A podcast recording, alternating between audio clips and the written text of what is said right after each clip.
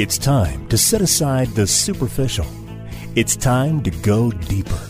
It's time to engage in truth. Here's John Bornschein. Well, everybody, welcome back to Engage in Truth. This is John Bornschein. I'm a senior pastor of Calvary Fellowship Fountain Valley right here in Colorado Springs. And I'm so excited to have you tuning in again today. We are continuing in our study of 1 Corinthians chapter 6. Now, last week we covered, uh, well, the first few verses as we were examining this thing about lawsuits amongst the brethren. As, as believers were attacking other believers, trying to defend themselves, trying to fight for themselves themselves against each other, like the hand fighting against the foot in the body of Christ. Now, what we took away from that study, let me just recap here for just a moment, was that we're not to try to fight for ourselves in this world. We should be content for the faith and let God fight for us. Okay, we should be, rather than trying to contend earnestly for our own kingdom, we're to contend for His kingdom, as we read in the book of Jude. So many think this means that we're being weak in the face of the enemy, but th- this is not a passive mission that that's before us. You see, it's far more difficult to turn the other cheek, as we're told to do in Matthew 5 39. It's far more difficult to trust the Lord with justice rather than taking matters into our own hands. Uh, the world is filled with the spirit of the adversary, uh, and the adversary's sole mission is threefold steal, kill and destroy according to John 10:10. 10, 10. So it's not if you're going to be wronged, but when and how often. And, what we find is that this is part of the refiner's fire, the sanctification process that's part of the test of our faith. And, and we have to firmly come to this conclusion that God is either in control or he is not. Either he's the owner of the cattle on a thousand hills or he's not. You go back to Psalm 50, verse 10 on that. If he's not, then we're all just wasting our time. If he is, then I don't need to break my neck trying to protect my rights, my property, or even my reputation. God can and will take care of all of that for me. Now, I don't need to, to be involved in things that are sinful and then defiling my reputation and, thereby breaking my responsibility as being an ambassador for Christ, but rather when we're constantly trying to defend our sides, our, our perspective of things, our uh, maybe somebody's gossiping against us, we're really trying to defend ourselves constantly against these things. It's exhausting uh, because we just can't put up enough armament or walls around us to defend against these things. We have to recognize that God is in total control and his will cannot be thwarted, according to Job 42 2 and Isaiah 14 27. You see, Satan is a liar and a deceiver, according to John 8 44 and Revelation 12 9. But he's not able to overcome the will of God. In fact, Satan knows that his time is short, according to Revelation 12 12, and he knows that he is already defeated. And it's only going to take one angel that's going to lasso him by a chain and throw him in the pit, according to Revelation t- chapter 20. So it doesn't even take a, a, whole battalion of troops. No, it's just one angel that's going to lasso him, chuck him in the pit. He's already defeated. God saw the end from the beginning, according to Isaiah 46:10, and there's no accidents, according to Ephesians 1:11. Our God is omnipresent, according to Psalm 139, and Scriptures tells us that He holds everything together according to Colossians 1:17, Hebrews 1:3, and Acts 17:28. So in a literal context, your cells would not retain their structure if God did not allow them to be. That means that the people creating friction in your life are even being held together by God for a reason. And so when we examine Job chapter 1 and 2 and Revelation chapter 13, we see that God is in complete control and is ultimately allowing Satan the power to inflict permissible wounds and even to hinder us. And this may be to test our character or even to toughen us up and to demonstrate God's power over Satan ultimately. It's like a Jericho wall that stood before Israel or Goliath before David. We make plans but the Lord orders our steps, according to Proverbs 16 9 and Psalm 37 23. So if we believe what we say we believe, then nothing that comes against us can prevail. Even when the odds are stacked against us and it looks like we're losing. Let's be reminded of what Paul told us in Romans chapter 8, 18 to 38. Here's what we read For I consider that the sufferings of this present time are not worthy to be compared with the glory which shall be revealed in us. What then shall we say to these things? If God is for us, who can be against us? He who did not spare his own son, but delivered him up for us all, how shall he not with him also freely give us all things? Who shall bring a charge against God's elect? It is God who justifies. Who is he who condemns? It is Christ who died and furthermore is also risen, who is even at the right hand of God who makes intercession for us. Who shall separate us from the love of Christ? Shall tribulation or distress or persecution or famine or nakedness or peril or sword?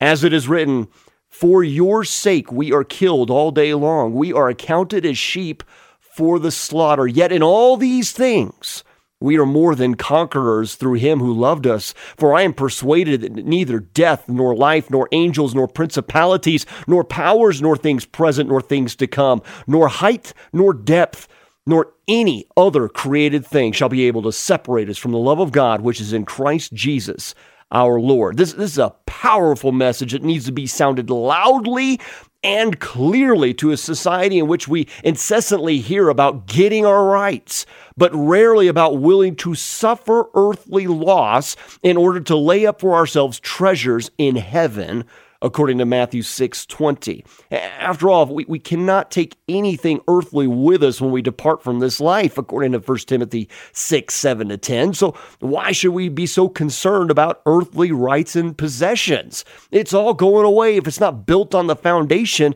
that we talked about in 1 Corinthians chapter 3, then it will be burned up. We should be willing to give to one another rather than trying to get from one another. And often that just requires a proper perspective. You know, a pastor was sharing about his friend who went on a trip to Brazil who loaned $1,000 to his guide and translator.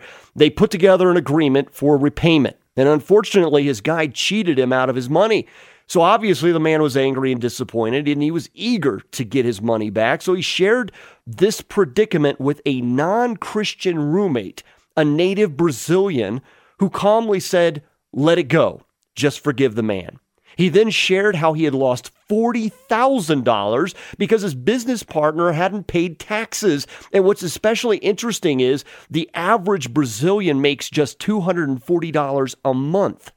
So the man with the grievance who lost $1,000 is now spilling his, his sob story to a man who lost $40,000. One lost his surplus vacation money, while the roommate had lost an enormous amount of money that took him years to pay off. And sometimes we just need a better perspective. You see, loss and injustice are inevitabilities in a world under the temporary rule of this present darkness, but we must never compromise our testimony or our character to have a temporary perceived victory. So let's ask some questions here. Let's examine this carefully. One of the questions that's come in is that is it ever legitimate for a believer to use the secular court system? Well, I would say yes to that. You see, Paul worked within and understood the Roman justice system. You go to Acts chapter 16 and 22 on that. Uh, but he didn't drag others into court. He was generally the one being dragged into court. In Acts chapter 18, we read that in the city of Corinth during Paul's time there, the Jews had dragged him before the proconsul there. So Gallio, who, who listened to it and said, uh, no, this is a minor religious dispute. This has no place in the court of law. So Paul himself benefited from the Roman courts, uh, which were being influenced by the Spirit with regard to Paul, given what the Lord said to Paul is recorded in Acts chapter 18, verse 9, where he says, Do not be afraid, but speak and do not keep silent, for I am with you, and no one will attack you to hurt you, for I have many people in this city. So we also see that there will be times when we will be taken into courts. Eh, eh, often these courts are going then be before these rulers and judges, but we're not to worry. We're not to be anxious about this. For the Lord will give us this platform and even the words to speak through the Holy Spirit if it's something that's being done wrongfully. If there's no justice there, we're being drugged into the courts. Uh, uh, well, you can almost say illegally. If someone has manufactured a story against you, if there's a, a falsehood that's being presented about you and you're being drugged into court, then God is for you. He is with you in this. Embrace it. Embrace the struggle. Embrace the pressure. We are better under pressure. We look to this in Luke chapter 12, verse 11, and Matthew 10, 19, amongst many others. Peter himself addresses this in 1 Peter chapter 2, 12 to 15. He says, Live such good lives among the pagans that though they accuse you of doing wrong, they may see your good deeds and glorify God on the day he visits us. Submit yourselves for the Lord's sake to every human authority, whether to the emperor as the supreme authority or to governors who are sent by him to punish those who do wrong and to commend those who do right. For it is God's will that by doing good you should silence the ignorant talk of foolish people. So in 1 Corinthians 6, Paul is dealing only with civil disputes between individuals, not criminal actions or disputes with insurance companies or class action suits or any type of uh, other legal action. So in Romans 13 4, Paul makes it clear that secular civil law courts are valid and needed. The, the only thing that is categorically ruled out is for a believer to sue another believer over matters that could be resolved within the church. So there are rules for the church and for the state. Both are God's governing authorities. The church does not have jurisdiction over criminal justice, and that because that belongs to the state. And we read that in, in Romans chapter 13. So there are some viable examples of when it's permissible to sue, in my opinion, such as seeking protection from the state. You see, churches have filed class action suits for protection of religious freedom. Even right to life organizations have sued for the protection of the unborn. And such legal steps must be weighed carefully and must be undertaken only with due consideration of the ultimate impact on the church's effectiveness but at least I don't think 1 Corinthians 6 rules them out. Uh, we can say that. So, number two, what about friendly lawsuits to gain insurance proceeds? Well, suppose a Christian family has a swimming pool, and God forbid, at, a youth group party, one of the teens drowns. The, the family owns the pool, has a million dollar insurance policy, but the insurance company won't pay unless they're sued. In fact, that happens quite a bit. It is possible then, I believe, to file a friendly suit in which the grieving family agrees to file against the insurance company, but not seek additional damages from the family that owned the pool. It's an unfortunate set of circumstances that must be navigated with discernment, but does not seem to fall under the instructions of 1 Corinthians chapter 6. Now we see a third question Are Christians forbidden? To prosecute other Christians. Well, uh, Paul's statement in 1 Corinthians 6 bear on the extremely limited context. The moment we press this passage beyond this context, we run into serious difficulties. For one thing, he's dealing with disputes not with issues like violent crimes. Uh, maybe he's not even covering things like child abuse or domestic violence or even sexual abuse. Uh, these type of cases seem to fall into a 1 Timothy 5 8 domain where a believer is capable of beha- behaving even worse than an unbeliever. And, and, it even calls to mind Matthew 7 21 to 23, where someone may call themselves a Christian, but are no different than Judas. They walked alongside Christ, but not with Christ. Therefore, they didn't have the Spirit, the Holy Spirit within them, giving them clarity and, and proper decision making. They weren't being refined by the Holy Spirit. So, consequently, eh, judgment must fall. So, going back to 1 Corinthians 5, we must judge the affairs within the body of Christ. This actually serves to uphold Christ's reputation and the testimony of the church in the community. So let's move on, examine the next three verses here. We're to live out our new identity from verses 9 to 11 of 1 Corinthians 6. Let's read that. We'll just cover verses 9 to 10 here.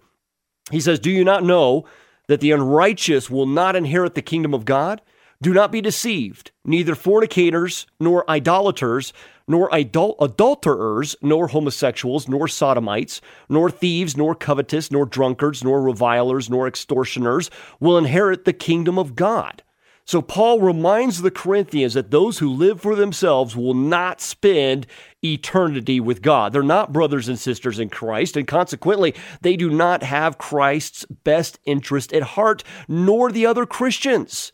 And, and you can see here, we could spend a lot of time talking about this. Uh, many try to, uh, you know, say that this is not talking about homosexual behavior because of malakos that's uh, the use there, that particular Greek word that refers to a passive role that's often within homosexual relationships, not arsenokoites. It refers to an active role. But either way, we say, see sexual immorality there. And, th- and this list is referring then to an active, unrepentant behavior that is not the fruit of a believer. And so many who practice unrepentant homosexual lifestyles use Ex- Ezekiel 1649 as the explanation as to why God destroyed Sodom and Gomorrah to justify their position on this. Let me just read that to you. I don't want to bunny trail too much, but this is absolutely important that we understand this. They try to use scripture to defend a position of immorality before God. We do that well. We have Dalmatian theology. We pick and choose scriptures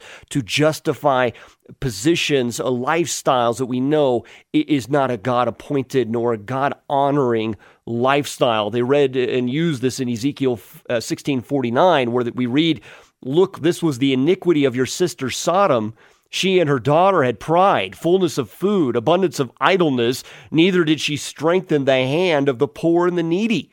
However, they do not read the next verse that states, And they were haughty and committed abomination before me. Therefore, I took them away as I saw fit. Now you say, Well, what's this committing abomination mean? Well, Jude 1 7 gives us the description even for the word sodomy that's that's covered great detail in Leviticus 18 and 20. Sodom and Gomorrah we read in Jude 1 7.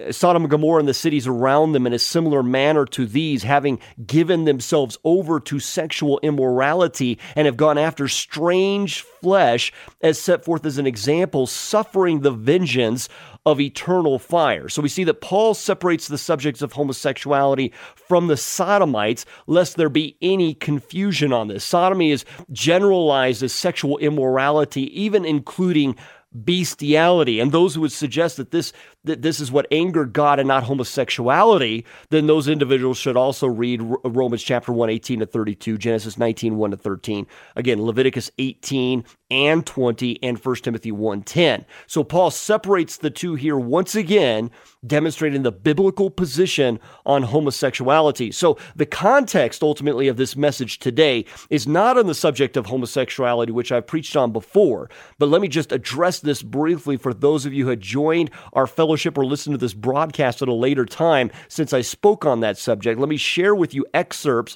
from our positional statement on this. You see, God created human beings distinctly as male and female according to Genesis 1:27. The distinctness is complementary and, and relational nature of this human race as male and female is based on the created order that is given by God when he created humanity in his image. And we go to Genesis 1, Genesis 5, 1 Corinthians 11, James 3 9, 2 Corinthians 3 18, amongst many others on that.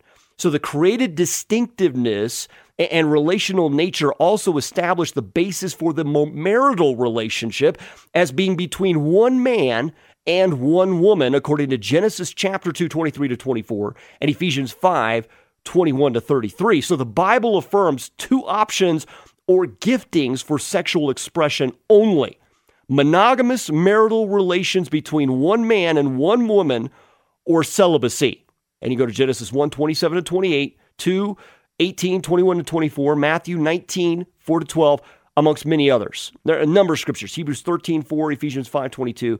So within the, the biblical design, there, there can only be found sexual fulfillment, whereas outside that design of biblical designed sexual fulfillment outside of that uh, is improper. Anything outside of the biblical design as a sexual relationship with a man and woman who are in a marriage bond, there's only celibacy. And anything outside of that is improper according to scripture. 1 Corinthians chapter 6, 13 to 20, and Leviticus 18 to 20. So the fall of humanity, the Genesis chapter 3, corrupted human sexuality in both spiritual and physical ways, as we see in Romans 1 18 to 32 and Ephesians 2 1 to 10, And, and one result is often confusion and pain in the lives of those who struggle with brokenness regarding gender and who struggle with the guilt of desiring sinful expressions of sexuality, according to Genesis 3 1 to 7 and Romans 3 and Romans 5. So the Bible prescribes faith in Jesus Christ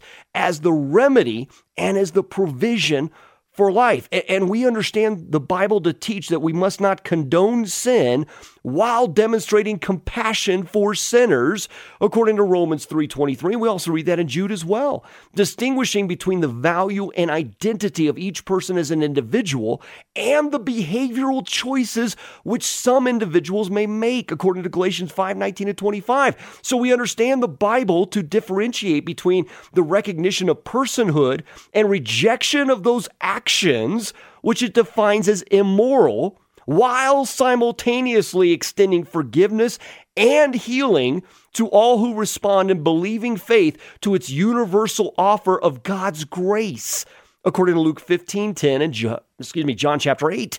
So listen, the people of Sodom were filled with pride and greed and this was reflected in how they lived and even how they engaged in immoral sexual behavior. If there's no fear of God, then the flesh will always invert and invent new ways of breaking God's heart. Uh, we'll talk more about sexual immorality in our next study, but note the seriousness of the sin of covetousness or greed that's highlighted in 1 Corinthians chapter 5, 10 to 11 and 6, 8.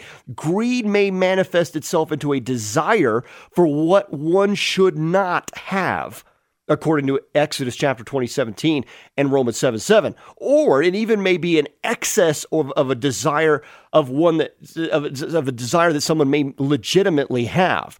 So we see that from Ephesians chapter 5, 5 and Colossians 3, 5. So the sins enumerated here in 1 Corinthians 6, 9 to 10 share the common traits of being self indulgent and ultimately self serving, which is the core of sin, according to 1 John 3 4. So here is the unfortunate reality the Corinthian Christians were committing many of the sins mentioned right here in 1 Corinthians 6 9 to 10. He's not talking about the possibility that they may do it.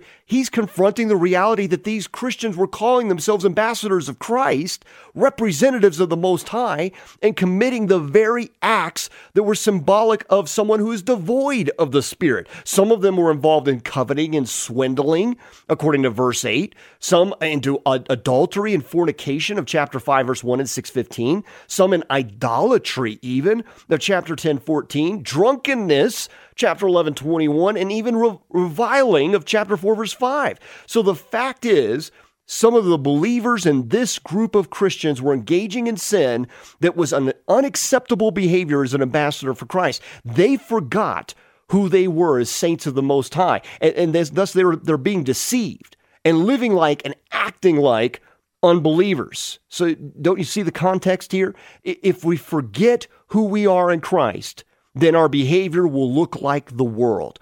We'll start to sue each other. We'll lie, cheat, steal, commit adultery, covet. The list goes on and on. And some of you are running laps with no finish line in sight. You're running because you know it's better than walking, but you don't know where you're running to. And Paul tells us that in 1 Corinthians 9 24. Do you not know that in a race all the runners run, but only one gets the prize? then run in such a way as to get the prize. So Paul informs the Corinthians that they were previously like the wicked in Corinth. He says in verse 11, And such were some of you, but you were washed, but you were sanctified, but you were justified in the name of the Lord Jesus and by the Spirit of our God. So, in spite of their serious behavioral problems, Paul insists that the identity of these Christians has changed, and he insists that they have been completely forgiven, set apart as God's children. And we see that in Acts chapter 22, verse 16, where it refers to Paul's salvation and his subsequent baptism. And so, presumably, Paul considers the list of sins he has just cited as filth that needs to be washed away. And so, so far from the threatening their standing with God because of their sins, he affirms their security of their standing with God in spite of themselves. How can that be? Because our standing with God is never based on our work for Him, but always and only on Christ's work. That, that means you don't have to change your moral life before you can come to Christ. You have to come to Christ the way you are before your moral life can be changed. You need the Holy Spirit in you, transforming your mind, the way you think, so that you put on the mind of Christ and you start to think differently. You examine life differently. Are, are you willing to believe in Christ then and let Him begin to change your life from the inside out? Go back to Romans chapter 12 on that. You know, someone told me the other day that they couldn't come back to church until they had gotten their life together. And so I politely replied, that logic is like, like me telling you, let me first get well and then I'll go to the hospital. Now don't get me wrong, the church is more than a hospital. It's a it's a house of worship to Almighty God. It's a forward operating operating base for equipping the saints for the work of ministry of Ephesians chapter 4, but you have to start at boot camp. And I know that many will tell you that those who serve in the military, especially in our special forces, we got a number of them in our church, that without training and discipline, you cannot be ready for the battlefield. You have to start, take that first step. Jesus takes you as you are and then transforms you from within. And we have to understand that Christians are going to make mistakes and sometimes big ones, but as a believer, we'll receive instruction and we can repent make course corrections because after all, it's all about Jesus, and a real Christian should care about what Jesus Christ commands, according to John 14, verse 15. So I, I, want to encourage you in this. I hope you at least have received some clarity. We've got a lot more to cover in 1 Corinthians chapter 6. If you missed any of the prior studies in this, please go to calvaryfountain.com. Listen there, re-listen all the broadcasts. You can even watch the videos, download the sermon notes, share it with your friends, get the word out, and we would love to worship with you on Sundays. In fact, we have services at 8 a.m. and 10 a.m. right at Calvary Fellowship Fountain Valley. God bless you, my friends. I hope to see you soon. Take care.